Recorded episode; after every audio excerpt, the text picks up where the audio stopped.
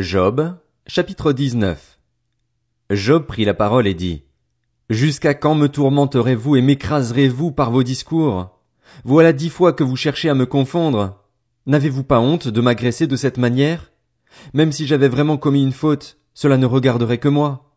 Si vous voulez vous grandir à mes dépens, si vous voulez tirer argument contre moi de mon déshonneur, sachez alors que c'est Dieu qui m'accable et m'enveloppe de son filet.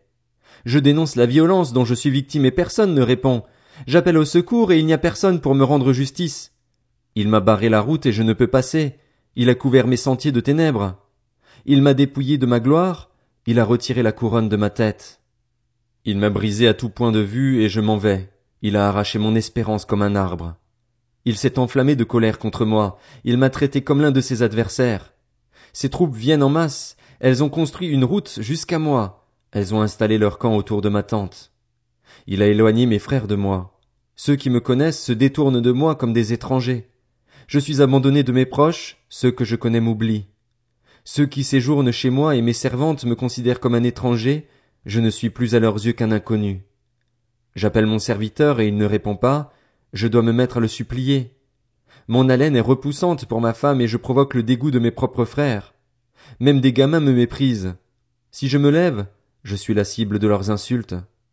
Tous ceux à qui je confiais mes secrets m'ont en horreur, ceux que j'aimais se sont tournés contre moi. Je n'ai plus que la peau et les os, il ne me reste que les gencives. Ayez pitié, ayez pitié de moi, vous, mes amis. En effet, c'est la main de Dieu qui m'a frappé. Pourquoi me poursuivez-vous comme Dieu le fait? Pourquoi n'en avez-vous jamais assez de vous attaquer à moi? Si seulement mes paroles pouvaient être écrites, si seulement elles pouvaient être enregistrées dans un livre. Je voudrais qu'elles soient pour toujours gravées dans le roc avec un burin de fer et avec du plomb.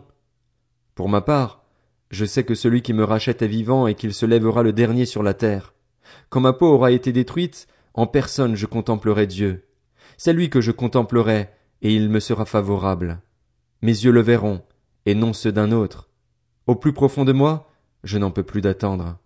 Vous direz alors, pourquoi le poursuivions-nous quand on découvrira le bien fondé de ma cause? Redoutez pour vous l'épée. Les punitions par l'épée sont terribles.